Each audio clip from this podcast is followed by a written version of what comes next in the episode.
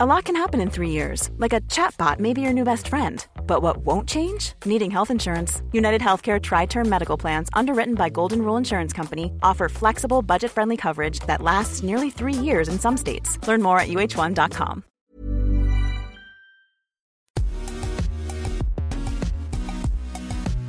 Bonjour à toutes et à tous, bienvenue dans Poulain Rafut. Ravi de vous retrouver pour ce nouveau numéro avec bien sûr toujours l'excellent Arnaud Beurdelet, journaliste milieu olympique. Salut Arnaud Salut Raph, bonjour à toutes, bonjour à tous. Poulain Rafut, vous le savez, c'est le podcast qui rafute le rugby en long, en large, mais surtout en travers. Au menu aujourd'hui, d'abord, comme chaque semaine, Raph nous servira son humeur du jour. Ce sera la ruade de Poulain. Dans la deuxième partie, nous serons en compagnie de l'ancienne troisième ligne internationale, Kumba Diallo, 50 sélections avec l'équipe de France. Vous l'avez compris, il sera question de rugby féminin. On parlera aussi des Pink Rockets parce que si Kumba Diallo ne porte plus le maillot bleu, elle continue à porter haut les couleurs du club de la capitale. Enfin, dans la troisième et dernière partie, place au débrief façon Poulain Rafut. Voilà pour le programme. Je vous rappelle hein, que ce podcast est à retrouver sur toutes les bonnes plateformes d'écoute, de Deezer à Spotify en passant par Acast ou Apple Podcast. Surtout, abonnez-vous pour ne rien rater de la saison. Alors, vous êtes prêts? Poulain Rafut, saison 6, épisode 21. C'est parti. Allez, première partie dans Poulain Rafut. Raf, cette semaine, l'heure est grave. Le rugby français est pollué depuis de longs mois par de nombreuses affaires extra-sportives et ça commence sérieusement à t'agacer. C'est bien ça? Oui, Arnaud, je trouve que l'heure est un peu grave. À neuf mois de la Coupe du Monde, il devrait y avoir une montée en puissance, une effervescence, de la joie, de l'engouement. L'équipe de France gagne depuis trois ans maintenant et on arrive sur la dernière ligne droite, mais mais il y a comme un truc qui pue, un truc qui freine, un truc qui flanche, un truc qui fâche, à l'image du monde politique qui nous gouverne complètement déconnecté de ce que vivent le commun des mortels. Il y a dans le rugby deux mondes, et comme une fissure, une brèche que les différentes affaires ces derniers mois ont ouverte. Je ne sais pas pour vous, mais moi j'ai vu en quelques semaines un gouffre se former entre le, le monde du commun des mortels, le monde amateur, du rugby amateur, ce monde d'en bas, d'où proviennent la plupart d'entre nous, et le rugby pro et son encadrement surtout. Alors, sans chercher à juger ni trouver de coupable, car les raccourcis sont tellement faciles, prenons juste un petit peu de hauteur, cinq minutes, pour tenter de comprendre, autant que faire se peut, comment nous en sommes arrivés là. Je vous propose un petit voyage. Alors, fermez les yeux. Euh, faites gaffe si vous êtes au volant, je vous invite à vous garer et à prendre quelques minutes juste ensemble. Fermez les yeux, imaginez vous partir de chez vos parents à 18 ans et découvrir un monde qui se découvre lui aussi professionnel au début des années 2000. Les stades se remplissent, le sponsoring apparaît, des salaires aussi. Tu as 18, 19, 20 ans, tu deviens pro, tu as de l'oseille, une cape de super-héros, un appartement ou une baraque payée, des stades pleins, des boîtes ouvertes, des invitations à l'appel et tu privilégié, mais tu commences à trouver ça normal car c'est ta vie. Petit à petit, tu te déconnectes de ta vie d'avant. Tu tentes de vivre avec une notoriété naissante et les regards sur toi qui changent. Tu t'affirmes au sortir de ton adolescence et tu joues ce rôle que la société et le monde attendent de toi. Tu es un homme, un gladiateur, un hors norme, un hors sol, presque hors sol, et tu voles. Et c'est top, la réussite, l'argent, la gloire, la notoriété, la reconnaissance est bel et bien là, et ça fait du bien, car oui, tu représentes la réussite. Et peut-être qu'au milieu de ce voyage, toujours les yeux fermés, tu représentes la France avec le maillot floqué du coq. Et puis, ta carrière se passe, tu gagnes un trophée, puis deux, puis trois, tu deviens papa, tu changes là encore d'univers, tu as 30 ans, voire 35 ans, tout s'est passé très vite et tu as peut-être la chance dans ta reconversion, avec ta gueule et ton bagou, de garder un pied dans ton sport et d'entretenir une notoriété. Gardez bien les yeux fermés. Hein. Tu fais perdurer ce petit pouvoir agréable et agrémenté de ces petits privilèges qui vont avec ça, et ça te paraît normal et je te comprends tellement la gamelle reste bonarde, pourquoi changer un modèle qui continue à te faire gagner? Le problème, c'est que cette vie si particulière et ces passe-droits paraissent injustes aux yeux des gens entre guillemets normaux, qui ont trimé pour se payer un abonnement pour venir voir jouer leurs idoles, se privant parfois d'un bon resto mensuel pour se faire un déplacement de plus avec femmes et enfants. Il y a comme un gouffre que l'on ne veut pas voir, car ça n'est pas notre monde quand on est bien au chaud près du soleil, et je te comprends tellement. Et puis tu deviens peut-être entraîneur, manager, consultant, directeur ou président d'une institution. Tu oublies peut-être, au milieu de tout ce bordel qu'est ta vie, ce gosse qui a enlevé les betteraves montées dans les champs pour s'acheter un casque de mobilette 25 ou 30 ans plus tôt. Ce gosse, issu d'un petit bled au fin fond de l'Auvergne, dans, dans le Pays Basque ou dans le Cantal ou en Bretagne, qui cavalait avec ses potes avant, avant que l'enjeu ne dépasse le jeu. Cet enjeu d'appartenir, je dirais, à ce monde si, si, si privilégié, si particulier que représente l'élite. Et c'est normal, et c'est la vie. En tout cas, c'est la tienne, et je te comprends tellement. Et puis un jour, pris par la patrouille, il faut rendre des comptes. Une affaire, un coup dans les costales, un truc sorti de nulle part et sûrement, selon toi, sorti de son contexte. Bref, le masque se fissure. Le voilà, le coup de moins bien qui humanise. Et tu ne comprends pas pourquoi on te tombe dessus, on te défonce, vu que tu penses être dans ton bon droit. Et tu l'es peut-être, mais ce qui paraît normal ne l'est pas du tout aux yeux des bonnes gens. Et je te comprends tellement. Et je les comprends aussi. T'as senti la Suisse, là, le mec qui se mouille pas? Allez, on continue. Mais moi, je me mets à ta place. Toi qui as franchi la ligne blanche presque à l'insu de ton plein gré et qui ne comprends pas pourquoi on te juge sur les réseaux sociaux devenus place publique. Tu ne comprends pas pourquoi on t'insulte alors qu'on t'a aimé et adulé pendant toute ta carrière et ton après. Tu penses être dans ton bon droit car c'est ta normalité depuis 20 ans et je te comprends tellement. Gardez toujours les yeux fermés, hein, car je parle de chacun et chacune d'entre vous, d'entre nous. Tentez et tentons de continuer à imaginer vivre cette vie. Essayez de vous imaginer dans la peau de ce jeune joueur de 18 ans qui traverse un monde extraordinaire.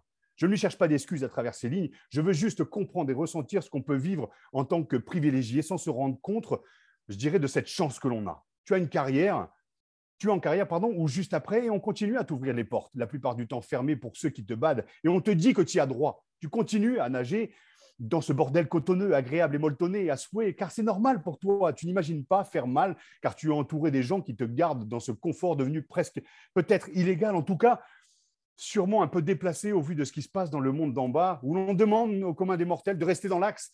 On demande aux communs des mortels de se serrer la ceinture, de payer sa place 500 ou 600 balles parfois, si on a la chance que ça ne bug pas au bout de deux heures d'attente, passionné que l'on est et passionnés qu'ils sont. Il y a comme deux poids et deux et dix mesures. Quand des affaires éclaboussent le peuple, les réactions épidermiques de ce fameux commun des mortels de la masse sont légitimes. Ben ouais, c'est dégueulasse. On s'en trahit par celles et ceux qui nous dirigent et qui nous font rêver. Et au fur et à mesure, à force d'affaires, la confiance, la crédibilité s'épuise, la colère monte et c'est légitime. Et c'est pas très valeur de l'Ovalie, en effet. Et je ne te blâme pas, à la différence de beaucoup de langues et de bouches de vieilles et autres donneurs de leçons qui ne connaîtront jamais l'envers du décor, ce côté glorieux et ses péchés capitaux, avec son lot d'envie, de jalousie et de notoriété.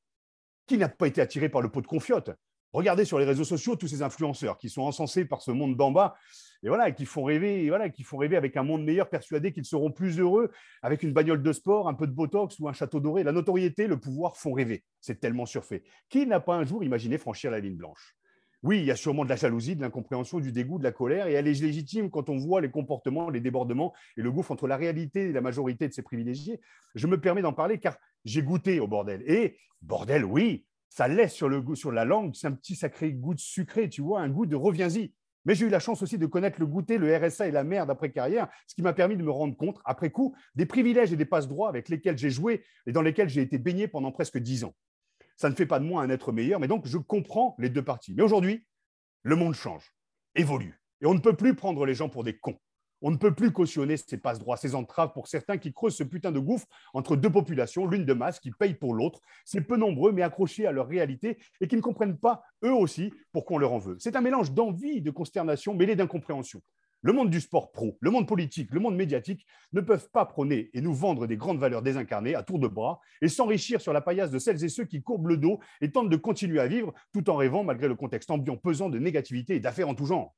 Le sport, je le répète, doit inspirer la société. Et voilà, on se doit d'incarner ces valeurs, dont l'une d'entre elles cardinale est l'intégrité.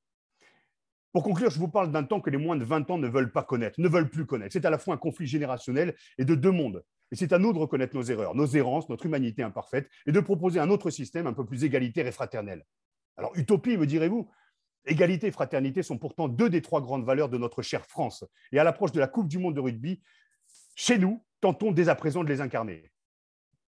Elle est là, notre responsabilité. Nous avons neuf mois pour refermer la brèche ensemble, pro et amateurs, sans chercher de coupable, car ce qui a été vécu est normal, mais ça doit devenir du passé très rapidement, car ce monde en a besoin. Chacun doit prendre sa part. Alors, reconnaissons nos torts, pardonnons et tournons la page ensemble, car la Coupe du Monde est dans neuf mois. Neuf mois pour tenter d'accoucher soit d'une œuvre d'art, soit d'un alien. On a le choix, mais on n'a plus trop le temps. Pour nos gamins et pour demain, changeons le game. Allez, deuxième partie dans Poulain Rafut. Aujourd'hui, euh, nous avons la chance d'avoir avec nous euh, l'ancienne troisième ligne de l'équipe de France, Kumba Diallo, une joueuse euh, engagée qui continue à porter les couleurs du stade français et qui, en quelque sorte, une tête d'affiche, une ambassadrice de sa discipline. D'ailleurs, elle a été choisie en octobre dernier pour être consultante TF1. Ça en dit long, Raph, non? Ouais, et puis dans Poulain Rafut, tu le sais bien, on aime bien avoir des personnalités inspirantes. En plus, j'ai pu en échanger il n'y a pas très longtemps avec Kumba qui en plus, au-delà d'ergothérapeute, au-delà d'être joueuse de rugby, aussi veut se lancer dans le métier de la conférence. Et ça, je, te l'ai promis, Kumba, on va en parler, des femmes inspirantes. Et Kumba Diallo en est une. Salut Kumba et merci d'être avec nous. Euh, est-ce que ambassadrice de, rugby féminin, l'expression te, moi je trouve qu'elle te convient bien, mais comment tu le, comment tu le perçois toi? Euh, comment je le perçois? Ben, Très bien, très bien. Pour moi, peut-être c'est un honneur même de, de, me présenter, de me représenter par, par cela. Parce que comme je l'ai dit, moi, dans le, le rugby m'a énormément apporté. si par la suite je peux inculquer des valeurs, je peux être inspirante, je peux montrer l'exemple, c'est avec grand plaisir parce que pour moi, c'est vraiment un devoir de, de, le faire et je le ferai encore si, si je peux. Et tu es, souvent appelé justement pour témoigner de l'évolution du, du, rugby et du rugby féminin justement en particulier. Pourquoi est-ce qu'on fait appel à toi, à ton avis? Aujourd'hui? Ouais. Non, mais même euh. de manière générale, souvent, euh, on, te sollicite pour témoigner de l'évolution du, rugby féminin. J'ai vu que dernièrement, tu avais participé aussi à une opération de conférence euh, à la Maison du Sport, si je ne dis pas de bêtises. Tu, voilà, tu, tu, tu, tu as l'impression que tu, es une belle ambassadrice de, ton sport, mais, mais pourquoi? Pourquoi on t'appelle à toi? Parce que des joueuses, il y en a plein, mais pourquoi on, fait appel à Kumba Diallo? Pourquoi on fait appel à moi? Ben, Je pense que ça fait très très longtemps que je suis dans, ce milieu je pense avoir beaucoup d'expérience. Euh, je pense avoir, euh, je pense être une fille euh, de quartier populaire qu'on ne voit pas forcément, je pense généralement dans, dans le milieu du rugby. je suis quelqu'un qui était assez leader, assez calme, assez posé, et peut-être peut-être pour ça. Et puis tu as le sourire aussi qui va avec ce que tu incarnes, ça c'est quand même plutôt agréable que d'avoir les, les, les, Voilà. Mais je voudrais que tu nous racontes un petit peu, avant de rentrer dans le vif du sujet, cette expérience avec, euh, avec TF1 en tant que consultante pendant la dernière Coupe du Monde. Arnaud en a parlé, c'est déroulé en Nouvelle-Zélande. Comment tu as vécu l'expérience? Que tu étais de l'autre côté, hein, sachant qu'avant tu étais sur le terrain en équipe de France. Bah écoute, euh, le producteur de TF1 m'appelle, il me dit oui, Kumba, euh, on, on te en tant que consultante. Je savais pas trop comment ça se passait. C'est la première pour moi. J'y vais, premier rendez-vous, on chatte un peu. Je dis, mais qu'est-ce qu'il attend de moi? Deuxième rendez-vous, il y a le producteur de sport. Ils sont deux, on chatte, de tout et de rien. Je dis, mais euh, vient pour être consultante ou je sais pas, il y a des tests ou pas du tout? Donc en gros, là, c'est vraiment deux rendez-vous. Je racontais un peu ma life euh, avec un peu d'échange. Et après, un mois plus tard, ils me disent, euh, oui, voilà, Kumba, on a décidé de te prendre en tant que consultante parce que voilà, tu es quelqu'un d'assez rayonnante et assez souriante. J'ai beaucoup de pression parce que TF1, la première Coupe du Monde. Et voilà, ce que je me suis dit, c'est que je connais assez bien le sujet, je connais très bien les filles parce que je les avais quittées il y a trois mois. Je, voilà, je sais ce qu'elles avaient dans leur tête, je sais la pression qu'elles avaient, je sais euh, le déroulé de ces grandes compétitions. Donc, en, en vrai, c'était juste du plaisir pour moi et c'était euh, très, très bien. Très, très belle expérience. Bon, avant que vous poursuiviez vos, échanges, vos échanges pardon, je vous propose, euh, Raph, que tu nous dresses le portrait de Kumba. Euh, Diallo façon Poulain Rafut, c'est maintenant. Eh, tu me connais, je vois le sourire justement. On s'est rencontrés dans l'enceinte du Stade français il y a quelques semaines maintenant et j'ai eu la chance de découvrir une femme heureuse, bien dans ses baskets, souriante, inspirante et déterminée. Bref, heureuse, c'est marqué sur ton visage, comme je disais déjà, bien dans tes baskets parce que tu transmets aujourd'hui ta passion à la nouvelle génération des pink rockets, on va en parler, mais aussi en conférence et je veux aussi qu'on en parle mais aussi parce que tu occupes, euh, voilà, tu t'occupes de la politique RSE du club, de la capitale, et on va en parler. Inspirante parce que tu as un parcours assez génial. Tu disais un parti de, de Clichy-sous-Bois. Souviens-toi que la dernière fois, j'avais dit Clichy-la-Garenne et j'avais fait une dédicace à Salim Tebani alors que tu es de Clichy-sous-Bois, passé par Bobigny où tu commences le rugby à 18 ans, toujours plus tard, et tu t'exportes à Bordeaux à l'ASPTT où tu vas mener un double projet, car en parallèle de ta carrière de rugby woman, tu vas devenir ergothérapeute. Tu reviens sur, cette, sur tes terres parisiennes à Bobigny avant de signer au Stade français. De Grand Chelem 2014-2018, élue meilleure joueuse française en 2007 par les Oscars Midi Olympiques, consultante sur TF1, on vient d'en parler lors de la dernière Coupe du Monde en Nouvelle-Zélande. On va revenir sur ton parcours de fan de rugby woman, mais avant tout, parlons un peu du Stade français justement ton club euh, actuel. Samedi dernier, j'étais là, les Pink Rockets ont eu les honneurs, justement, et qui ne devraient plus être des honneurs, justement, qui devraient être quelque chose de normal. Et je sais que ça tient un cœur de Thomas Lombard. Vous avez joué au Stade Jean-Bouin, en baissé le rideau de la rencontre entre les joueurs de Gonzalo Casada et les Lions de Johannesburg. Victoire au passage de Kumba Diallo et ses partenaires sur l'USAP 34 à 21. Mais j'avais envie d'avoir, moi, ton avis sur la considération aujourd'hui que les dirigeants du Stade français portent à la section féminine. On avait parlé ensemble de Georges Coudane, coup de bien sûr, le Georges à qui on rend hommage, qui a lancé la section féminine au Stade français, mais il y a Thomas Lombard aussi derrière. J'ai le sentiment de l'extérieur qu'au Stade français, les filles ont toute leur, place. Pardon. Je pense que tu, tu, vas nous le confirmer. Oui, tout à fait. Euh, moi, je suis arrivée au Stade français il y a quatre ans. Euh, au début, en fait, nous, on dépend un peu de l'association. Il y a le, côté association et le côté pro. moi, dès que je suis arrivée, j'avais l'impression euh, qu'on ne pouvait pas se mélanger avec les pros. C'était interdit d'aller à leur salle de muscu. C'était vraiment interdit d'utiliser leur terrain carrément. Et là, depuis 2-3 ans, on voit vraiment une réelle euh, opportunité et vraiment un développement sur le rugby féminin. Thomas Lombard essaie de vraiment de mettre un vrai accent sur, sur les pink croquettes. Sur la promotion, sur la visibilité, sur la recherche des sponsors. Voilà, comme on a pu voir ben, samedi. voilà, faire un petit décès rideau avec, avec les garçons, voilà, montrer un peu qu'on existe et qu'on est là. Et franchement, ça fait plaisir parce que moi, j'ai vu, voilà, je pars d'en bas il y a vraiment une réelle opportunité euh, au Stade français, en tout cas, de développer euh, cette section. Je suis très contente. D'ailleurs, euh, Kumba, mercredi dernier, tu étais à Gennevilliers, au, même titre que Morgan Parra et que Sekou Makalou, pour représenter hein, le, club au cours d'une opération métropole rose qui consiste à aller à la rencontre hein, des, clubs partenaires du, Stade français. Ça signifie quelque part que aujourd'hui, les filles sont pleinement considérées euh, c'est-à-dire qu'on amène et Sekou Makalou et Kumba Diallo, les stars du club. Ouais, c'est ce qu'on essaye de faire. C'est euh, dès que la communication, le marketing pense à un événement ou une soirée pour les garçons et se dire Ah, en fait, il n'y a pas que les garçons, on est là nous aussi, donc ne pas nous oublier. Donc, euh, ouais, c'est belle, c'est une bonne reconnaissance. Les filles étaient contentes par rapport à ce projet d'être investi. Et, voilà, nous, comment on peut leur, leur redonner, c'est de gagner, tout simplement. Et, je peux témoigner que euh, Kumba a eu bien plus de popularité que Morgan Parra et Sekou Makalou ce jour-là, parce que tous les gamins l'ont reconnu, alors qu'ils ont eu du mal à reconnaître Morgan Parra. Vrai ou faux? Ouais. c'est un ancien, tu vois. Mais là, avec Kumba, après, tu, tu, disais justement, mais avec beaucoup d'humilité, justement, que tu étais issu de, des, des, quartiers populaires, mais il y en a de plus en plus. Et je ne vais pas parler que du Stade français, mais au Racing et dans tous les clubs aujourd'hui, et tant mieux. Et moi, j'ai toujours dit, hein, il y a deux races dans le rugby. Il y a la race humaine et celle que tu te mets le week-end. Ça, c'est cadeau. On la ressortira à chaque fois, comme ça, ça calme les ardeurs justement des haters.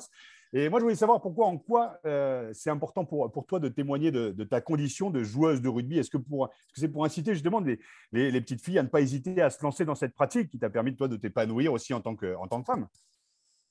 Oui, voilà, c'est vraiment de, montrer aux petites filles que, que le rugby existe, euh, que le rugby euh, peut t'apporter énormément de choses dans ta vie en termes de compétences, de confiance en soi, moi, je sais qu'avant, j'étais très, très timide. Parler devant vous, pour moi, c'était impossible. Parler devant euh, 10 personnes, euh, il y a 10 ans, tu m'aurais dit Kumba, capitaine du stade français. Je t'aurais dit, mais t'es fou, laisse-moi tranquille dans ma chambre avec mes écouteurs. Donc, du coup, voilà, vraiment leur montrer que le rugby existe. Le rugby a beaucoup de valeur. Le rugby peut apporter énormément de choses. Voilà, par mon discours, je peux faire amener deux, trois filles au rugby. Ben, moi, je serais très, très contente et c'est ce que je fait. Est-ce que tu peux nous, raconter comment tu es, arrivé au, comment es arrivé au rugby Je l'ai dit, tu es arrivé à 18 ans, tu es issu d'une famille euh, sportive quand même, tu, tu, peux, tu nous le confirmes? Euh, Oui, oui, on est 10, 10 enfants. Euh, ils sont un peu plus sur le, le versant foot. Moi, je suis arrivée à 18 ans, j'ai beaucoup de sport quand j'étais jeune, à 18 ans en STAPS. C'était une matière obligatoire en fait. moi, je viens de l'athlétisme et au début, je ne voulais pas forcément faire du rugby. C'était vraiment pas commun de faire plaquer. Et j'étais assez grande, assez costaud, donc du coup, le prof de PS était très à cheval pour moi. Il ne voulait pas me lâcher. Oui, moi, tu devrais venir à Bobigny. Bon, au début, je ne voulais pas trop. J'y suis allée. Et euh, en gros, euh, quand j'y suis allée, c'était vraiment pour euh, troisième mi-temps. Là, j'étais contente, les copines, blablabla. Et de mois en mois, en fait, j'avais beaucoup d'objectifs en tête. Et du coup, j'ai suis restée et, et j'y suis encore. Voilà comment je suis arrivée? Est-ce que tu peux nous dire, euh, Kumba, quels ont été euh, les regards euh, qui ont été portés sur toi lorsque tu as commencé la pratique du rugby? Tu, l'as dit, hein, tu viens de Clichy-sous-Bois, qui est un milieu plutôt populaire, tu as grandi dans une cité, tu nous disais. Est-ce que le regard sur une jeune fille qui se met à jouer au rugby est plutôt bien, puisque très vite, tu vas connaître tes premières sélections d'équipe de France? Comment ça a été vécu, et par ton entourage, et par les gens que tu croisais et qui te voyaient jouer au rugby? Euh, par mon entourage, déjà, bon, euh, on regardait pas forcément le rugby. Ma mère savait même pas ce que c'était déjà le rugby, je faisais du foot et du hand. Mais dès qu'elle voyait mes, mes shorts, tout ça, elle me disait, ma fille, qu'est-ce que tu fais? Euh, Après, dans mes familles, là, je sais que voilà, d'origine africaine, euh, c'est pas très commun de faire du sport et encore plus du rugby. Donc, j'avais quelques préjugés des, comme on dit, des tontons tata. Mais qu'est-ce que tu fais, ma fille? Mais tu vas où? Et voilà, après, d'année en année, ils ont compris que c'était le sport qui, qui m'allait bien. Donc, du coup, ils ont compris. Après, autour de moi, tout ce qui est copines, euh, amis d'enfance, ils ne comprenaient pas vraiment euh, qu'est-ce que je foutais là. Mais tu fais du rugby, mais on te plaque. Oui, mais c'est ça que j'aime. Et euh, à force d'être un peu dans le, dans le circuit, ils ont commencé à regarder les matchs, ils ont commencé à s'intéresser. Et d'année en année, voilà, ils ont vraiment pris goût à, cette pratique. Et même des frères disaient Ah, tu vas pas inviter au match, ah, tu vas pas dire l'horaire de ce match. Donc voilà, au début, c'était un peu assez réticent, mais d'année en année, je pense que leur vision a beaucoup changé. Voilà. tu viens de Clichy-sous-Bois, on l'a dit, dans le lieu euh, parfois qualifié de, difficile. Euh, est-ce que, est que le rugby t'a aidé finalement à affirmer, je dirais, ta personnalité et, euh, et, aussi à lutter un peu contre ces, ces préjugés en fait qui doivent devenir un peu pesants en fait et qui sont un peu chiants quand même? Ouais, ouais, ça m'a vraiment, ça m'a vraiment aidé. c'est vrai que j'ai, voilà, j'ai pas, une enfance. Quand j'étais jeune, pour moi, tout allait bien, mais quand j'y repense, je me suis dit, ah ouais, où est-ce que tu as grandi? C'était vraiment, c'était vraiment quelque chose. C'était vraiment, voilà, c'était c'était, oh, franchement, voilà, à décrire, c'était pas ouf. Mais comme tu as dit, de plus en plus, on voit des gens d'ici du quartier populaire, voilà, se montrer, se développer, se, performer. Et je pense que le rugby m'a beaucoup aidé par rapport à ça.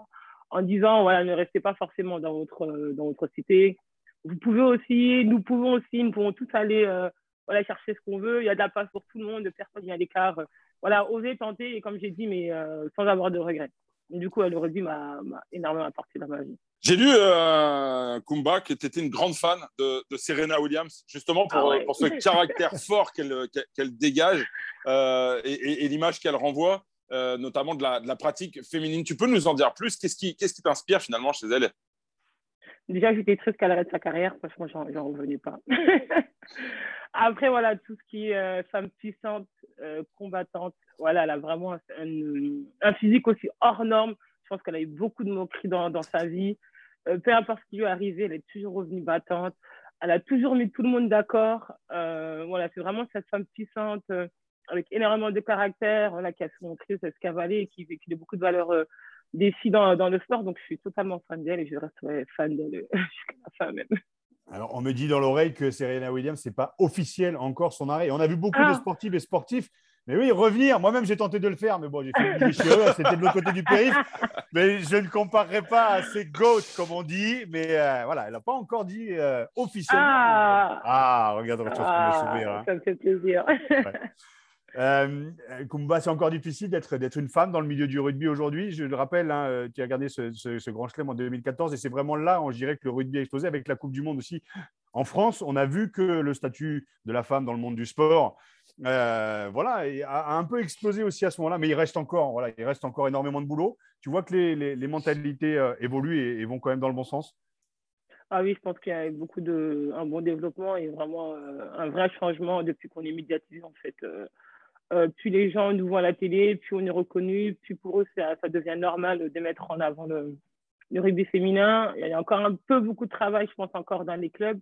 Mais voilà, en équipe de France, je pense que le, statut a vraiment, changé. Et euh, voilà, on attend, on ne peut pas partir du, rien au tout. Donc, euh, on va attendre. Et je pense que dans 5-10 ans, voilà, le, le, rugby féminin sera mis en avant comme il se doit, je pense. Alors, Kumba, euh, je vais faire euh, quelque chose qui n'est pas très galant, mais euh, on ne dit pas l'âge d'une femme, mais en regardant un petit peu ton parcours, tu as aujourd'hui 33 ans, si je ne m'abuse, donc peut-être que tu vas me voir venir, mais est-ce que tu sais si tu vas encore jouer longtemps? Parce que c'est vrai que le rugby est quand même un sport traumatisant. est-ce que tu vas continuer encore avec le, Stade français, avec les Pink Rockets quelques années? Est-ce que tu as envie de continuer après? Sinon, si, si, tu annonces ta retraite dans quelques mois, dans quelques années, est-ce que tu as envie de continuer à œuvrer dans le milieu du rugby? Euh, je pense continuer un an ou deux ans, je pense. Après, euh, voilà, comme on dit en fin d'année, ah, je continue. Je ne sais pas encore, je, je, regarde comment la saison se passe. Est-ce que le corps suit bien. pour l'instant? Ah oui, ah, je suis fatiguée, non. Mon corps est fatigué. Du mal partout. Euh, là, dimanche matin, je me suis levée, je me suis dit, mais je suis où là? J'ai mal partout après le match. Non, non, je, je, sens quand même que physiquement, voilà, ça pèse. Et, je suis plus la Kumba de 20 ans là, qui courait après le lendemain de, de match voilà, je, pense qu'encore un an ou deux ans. Après, oui, je, je continuerai à œuvrer dans, dans, dans le rugby, ça, c'est sûr, pour le développement du rugby, voilà, pour l'inclusion dans les quartiers populaires, même pour développer un peu la section féminine ou stade français. Voilà, je pense qu'il y a un beau projet à venir et euh, je pense que je pourrais m'impliquer euh, par la suite là-dedans. Euh, Kumba, ça s'appelle la sagesse en fait. Ça, c'est la sagesse qui arrive. moi, à 42 ans, je ne le suis toujours pas, mais vous avez un temps d'avance, vous les femmes. ça sera quoi l'avenir de Kumba Diallo après le, après le rugby, alors moi personnellement, je le sais parce qu'on a échangé il n'y a pas longtemps, je sais qu'ergothérapeute, conférencière, tu as envie justement de, d'œuvrer justement dans les, dans les banlieues pour institutionnaliser le, le rugby auprès de, auprès de ces jeunes. Il y a un tel potentiel. Quel est ton avenir à moyen terme? On va dire court terme sur les deux prochaines années, tu viens de nous répondre, mais après. Après, après, après. Elle est chiante cette question parce que déjà, tu arrives à vivre l'instant présent et on te demande alors qu'est-ce que tu vas faire dans deux ans et dans cinq ans et dans dix ans. Mais ça nous intéresse parce que, comme tu l'as dit, et on l'a dit en introduction, tu es inspirante. Donc, euh, de dire aussi qu'il y a une vie aussi après, que tu, l'as anticipé. Et pour le statut de la femme aussi, vous avez tendance à l'anticiper plutôt que nous, les hommes, parce que vous êtes semi-professionnel et pas encore vraiment installé dans le milieu. Mm, mm, mm. Donc, il faut penser à l'après tout en vivant. Enfin, c'est un bordel, quoi. C'est un gros bordel. Euh, après, moi, je me vois vraiment euh, au sein de ma petite entreprise, euh, petite entreprise Kumba Diallo ou je sais pas, ou autre. Peut-être créer des événements sportifs, des conférences. Aussi avec le, faire un, mix de plein de choses. c'est encore un peu brouillon dans ma tête, mais voilà, je sais que mon statut d'ergothérapeute, voilà, en ce moment, je travaille aussi en, en centre de cancérologie à Levallois. Donc, du coup, quand je vois mes patients, je leur dis non, mais à travers mon parcours, à travers mon parcours de rugby, comment je peux aider ces, personnes à aller mieux, à les investir, les intégrer dans la politique RSE du Stade français. Du coup, voilà, peut-être créer une boîte euh, qui jongle entre le médical, le RSE, le rugby, un truc, un micmac comme ça, mais, mais je pense que je travaillerai à mon compte et, pour moi, je me ferai plaisir euh, moi-même. Voilà, si, si j'ai pu répondre à ta question qui était assez dure. Ouais, mais tu y arrives et après, euh, voilà. Je, de toute façon, je ne pouvais pas répondre à ta place et je vois très bien où tu veux aller. Je te l'ai dit, souviens-toi, je te l'ai dit que tu compteras sur moi si tu, dans le monde de la, dans le monde de la conférence, je suis un peu installé et tu as toute ta place, mais carrément, on a besoin de sourire, on a besoin de positif. Aujourd'hui, le monde de l'entreprise a besoin de positif et ton parcours l'est. Et je trouve ça génial le truc avec les, avec les personnes atteintes du cancer. C'est, mm. Mais on va, on en reparlera, Kumba. Oui. Avant, ça, il y a, avant ça, il y a une belle saison à finir, Kumba, avec les petites croquettes. Ah c'est quoi, c'est quoi, l'objectif pour, pour terminer la saison? Bah, clairement, l'objectif, euh, c'est, euh, bon, comme on dit, on prend pas, pas les matchs. L'objectif, c'est vraiment de faire remonter les clubs en élite, en élite 1. Franchement, c'est l'objectif euh, qu'on attend et qu'on, espère. Pour l'instant, on est bien parti parce qu'on gagne tous nos matchs, mais assez difficile parce que tous les clubs nous attendent attends, on est invaincu. On a l'impression qu'elles jouent leur match de leur vie contre nous. Donc, les 20 premières minutes, euh, ça tape, ça, ça, fait mal. Mais euh, voilà, on a une belle équipe. On a une équipe qui a assez de, assez de caractère et un bon niveau de jeu. Une belle dynamique de travail aussi. Donc voilà, j'espère qu'on remontera en fin de saison. Juste, juste avant, de, avant de conclure, Kumba, j'aimerais que tu nous expliques une semaine type de Kumba Diallo, juste avant de, avant de conclure ah. ce, bon moment. Bah, du coup, là, on est lundi. Euh, j'ai un visio avec Raphaël à 14h, j'ai euh, un institut euh, Hartmann, en fait. C'est des personnes cancérologiques qui sont internées, qui sont en interne actuellement dans leur chambre. Donc, du coup, je vais les voir faire un peu d'ergo, d'activité physique adaptée. Après, là, ce soir, j'ai. J'ai muscu. Après, j'ai entraînement. demain, je suis totalement RSO Stade français Paris. Voilà du matin au soir. Non, du matin à l'après-midi. Après, j'ai entraînement. Mercredi matin, je dors parce que je suis fatiguée. après, euh, mercredi après, je suis au Stade français RSE et j'ai entraînement le, soir aussi. Jeudi, euh, Stade français RSE. Et vendredi, toute la journée à l'institut, dans un autre institut, en fait, pour des cancérologies euh, qui sont en externe. Et euh, j'ai deux personnes par heure et je fais de l'activité physique et un peu d'ergo. Ça dépend un peu de, ce que, m'a mis en place la cadre. Est-ce que tu es un petit peu comme les kinés, comme les kinés au sport? Tu sais, nos kinés qui sont un peu nos psys quand ça ne va pas. Est-ce qu'avec ces personnes atteintes du cancer, tu l'es un peu? Parce que oui, tu es sur l'aspect corporel, mais après, avec la tronche que tu as et le sourire que tu as, je pense que tu leur apportes beaucoup plus aussi.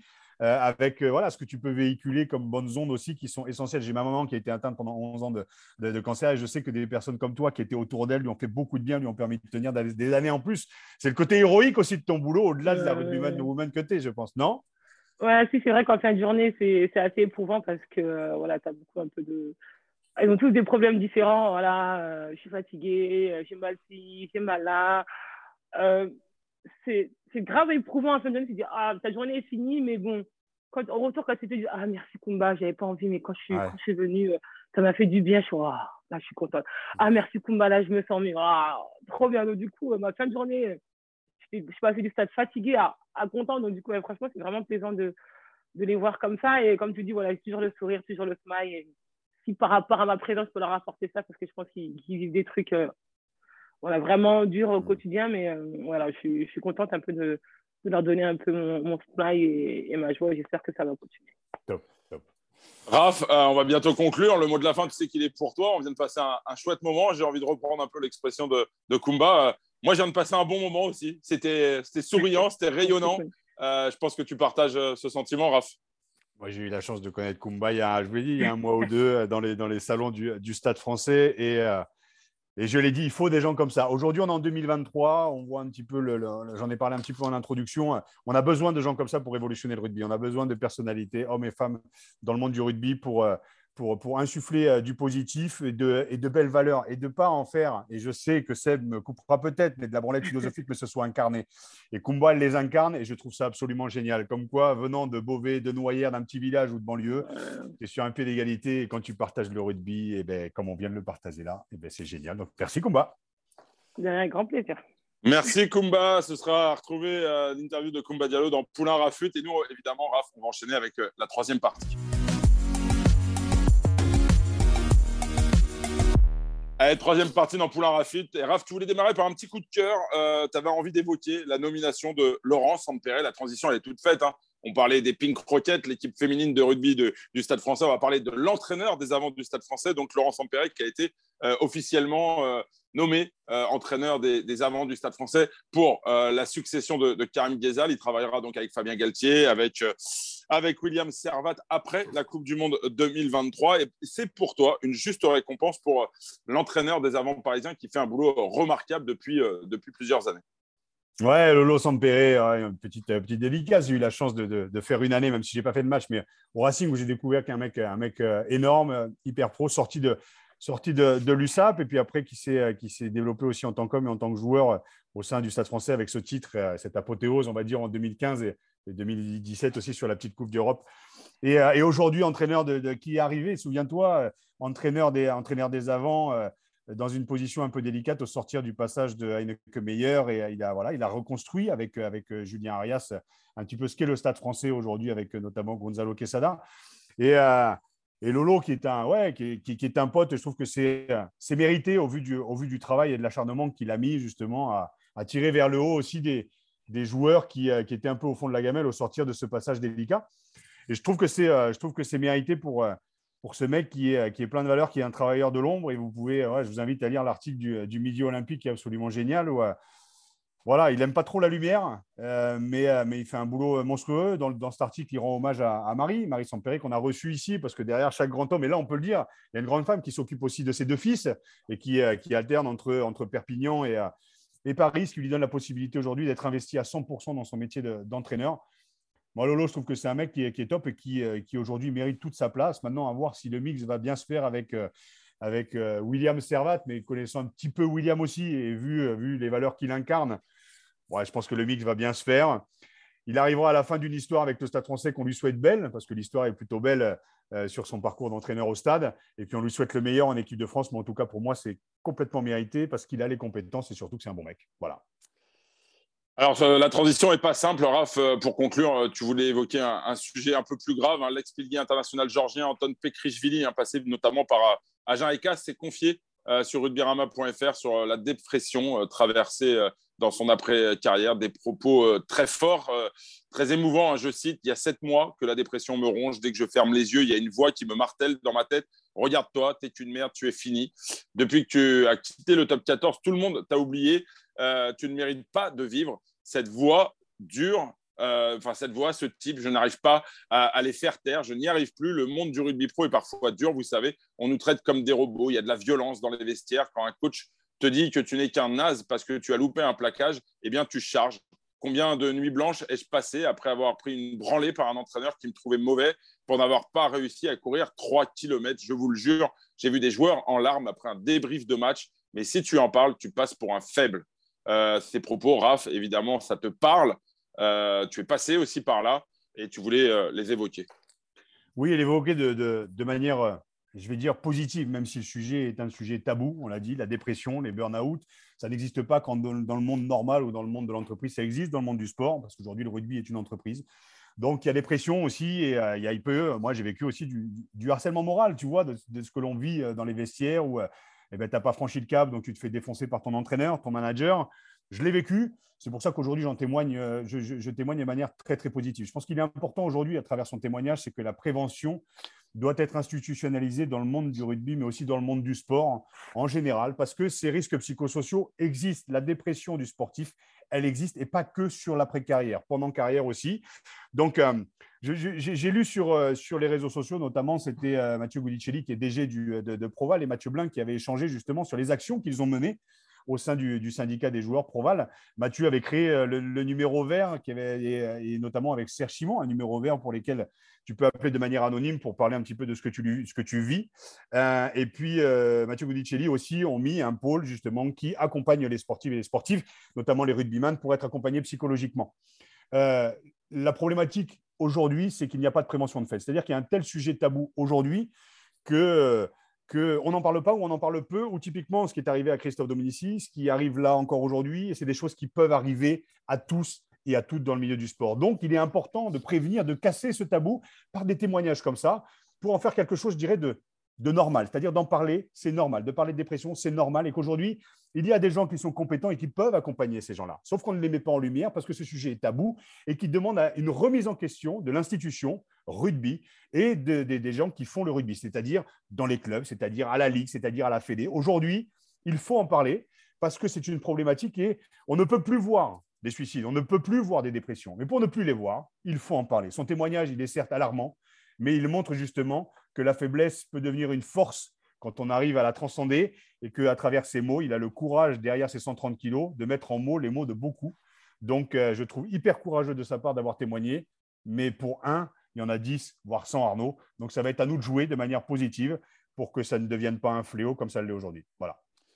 Évidemment, on souhaite beaucoup de courage à Anton Pekrishvili. Euh, on le félicite euh, presque de, sa prise de parole et de cet appel à l'aide, en espérant que, évidemment, euh, les institutions du rugby français puissent venir à son soutien. Voilà, c'est fini pour aujourd'hui. Raph, merci. C'était une très belle émission. On est passé du rire aux larmes, peut-être, mais c'était teinté d'émotion. Et c'est aussi ça pour la Rafute. c'est terminé, en tout cas pour aujourd'hui. On se retrouve évidemment la semaine prochaine, même endroit, même heure, et toujours avec la base. Ouais, merci beaucoup Arnaud. Merci aussi à Sébastien qui a réalisé cette émission. On se retrouve la semaine prochaine. Et d'ici là, euh, eh bien, une très bonne semaine à toutes et à tous. Merci à toi.